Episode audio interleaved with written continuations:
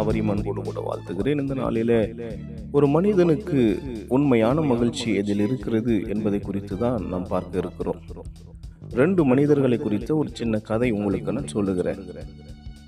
ஒரு மனிதன் சிறைச்சாலைக்கு அனுப்பி வைக்கப்படுகிறார்கள். அவன் அவன் போகிற பாதையை பார்த்தீர்கள்னால் மேடு பள்ளம் இல்லாமல் ராஜாக்கள் போகிற ஒரு பாதையாக இருக்கிறது. அதில் கரடு முரடோ மேடு பள்ளமோ எந்த குழுக்கள் அழுக்களோ இல்லாமல் போகிற ஒரு பாதை. அவன் போகிற வாகனத்தை பார்க்கும் பொழுது நல்ல ஆடி கார் ஏசி நிறைந்த கார் வசதி வாய்ப்போடு கூட அவன் சிறைச்சாலைக்கு போகிறான்.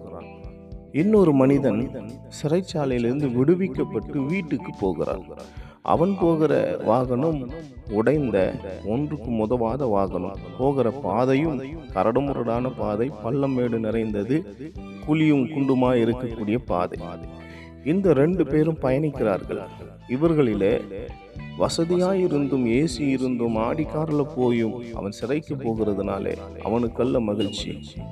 உடைந்த வாகனமாக இருந்தாலும் மேடு பள்ளம் நிறைந்த பாதையாக இருந்தாலும் வீட்டுக்கு போகிறேன் என்று சொல்லி வீட்டுக்கு போகிறவனுக்கு தான் மகிழ்ச்சி இருக்கும். எனவே ஒரு மனிதனுடைய மகிழ்ச்சி என்பது அவன் பயணிக்கிற வாகனத்தில் அல்ல அவன் செல்கிற பாதையிலும் அல்ல இப்போ மகிழ்ச்சி எங்கே இருக்கிறது என்றால் அவன் எங்கே போகிறான் என்பதை வைத்துதான் அவனுக்கு மகிழ்ச்சி இருக்கிறதா துக்கம் இருக்கிறதா என்பதை தீர்மானிக்கப்படுகிறது. எனக்கு அன்பான தேவனுடைய பிள்ளைகளே இந்த உலகத்திலும் பணத்தோடு வசதி வாய்ப்போடு உயர்ந்த வஸ்திரங்களோடு ஆடம்பரங்களோடு வாழ்ந்தோம் அவன் நரகத்துக்கு நேராக போகிறவனா இருப்பான் ஆனால் நிச்சயமாகவே அதை காட்டிலும் ஒரு துக்கமான செய்தி அதை காட்டிலும் ஒரு துரதிருஷ்டமான துரதிர்ஷ்டமான காரியங்கள் யாருக்கும் ஏற்பட முடியாது. ஆனால் வாழ்க்கையில ஏழையா இருந்தும் ஒன்றும் இல்லாமல் அன்றன்று நா அந்தந்த நாளுக்கு அந்தந்த பாடு போதும் என்கிற ஒரு நிலையில கடினம் உழைப்போடு கூட வாழ்ந்து கொண்டு இருந்தாலும் அவன் பாதைகள் மேடும் பள்ளமும் பிரச்சனைகளும் போராட்டங்களுமா இருந்தாலும் அவன் பரலோகத்துக்கு நேராக தன்னுடைய வாழ்க்கையை நடத்தி கொண்டு போவான் என்று சொன்னால் அவனிடத்தில் தான் உண்மையான மகிழ்ச்சி இருக்கிறது. அதை வேதம் நமக்கு தெளிவாக சொல்லுகிறது. லாசுரு ஐஸ்வரி ஐஸ்வர்யவான் என்கிற ஒரு ஓமையை இயேசு கிறிஸ்து வேதத்தில் சொல்லி வைத்திருக்கிறார். ஐஸ்வர்யவான் மிகுந்த ஆஸ்தி உடையவனாக ஆடம்பரம் உடையவனாக இருந்தும் அவன் மறித்த பிறகு நரகத்துக்கு போகிறான். அவன் வீட்டு வாசல் அருகே ஏழையா இருந்தும் சாப்பாட்டுக்கு வழி இல்லாமல் இருந்தும் ஒரு பிச்சைக்காரனாய் வாழ்ந்து கொண்டிருந்த லாசூர் என்கிறவன் அவன் நீதியின் பாதையில நடந்தபடியினால் இயேசுவை பின்பற்றினபடியினால் அவன் பரலோகத்துக்குள்ள போய் என்றென்றைக்கும் மகிழ்ச்சியை அவன் கண்டடைந்தான் என்றுதான் வேதத்தில் சொல்லப்பட்டிருக்கிறது. எனக்கு பிரியமானவர்களே தாவீது அவனுடைய வாழ்க்கை நம்ம எடுக்கும் பொழுதும் கூட கரடுமுரடான பாதைகள் அவனுடைய வாழ்க்கையில போராட்டங்கள் பிரச்சனைகள் அவனுடைய பாதைகளில மேடு பள்ளம் நிறைந்த ஒரு பயணம். மலைகளிலும் வனாந்தரத்திலும் வாழ வேண்டிய ஒரு சூழ்நிலை. என்றாலும் அவன் தேவனை உறுதியாய் பிடித்து கொண்டு கர்த்தருக்கு பிரியமாய் வாழ்ந்து அவன் வாழ் அவன் நடந்து வந்தான்.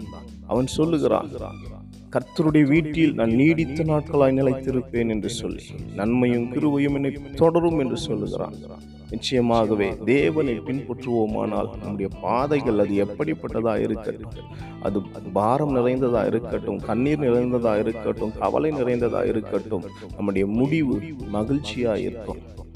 அவனுடைய மகன் சாலுமனை குறித்து நாம் வாசிக்கும் பொழுது எல்லா வசதிகளும் இருந்தது எல்லா ஞானமும் இருந்தது. எல்லா ஐஸ்வர்யமும் இருந்தது.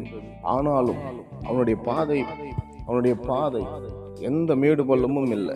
எந்த கஷ்டமும் இல்லை.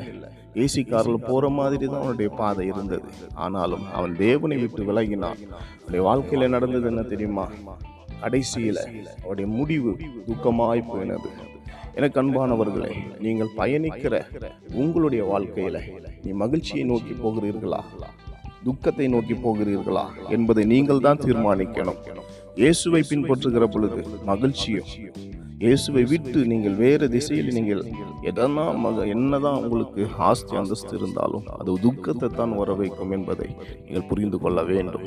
மகிழ்ச்சியாக இருக்க வேண்டும் என்பதுதான் கர்த்தருடைய விருப்பம். இஸ்ரவேலை ஆசீர்வதிப்பதே தேவனுக்கு பிரியம் என்று வேதத்தில் சொல்லப்பட்டிருக்கிறது. கர்த்தர் தாமே உங்களை மகிழ்ச்சிக்கு நேராக நடத்துவாராக. ஆமே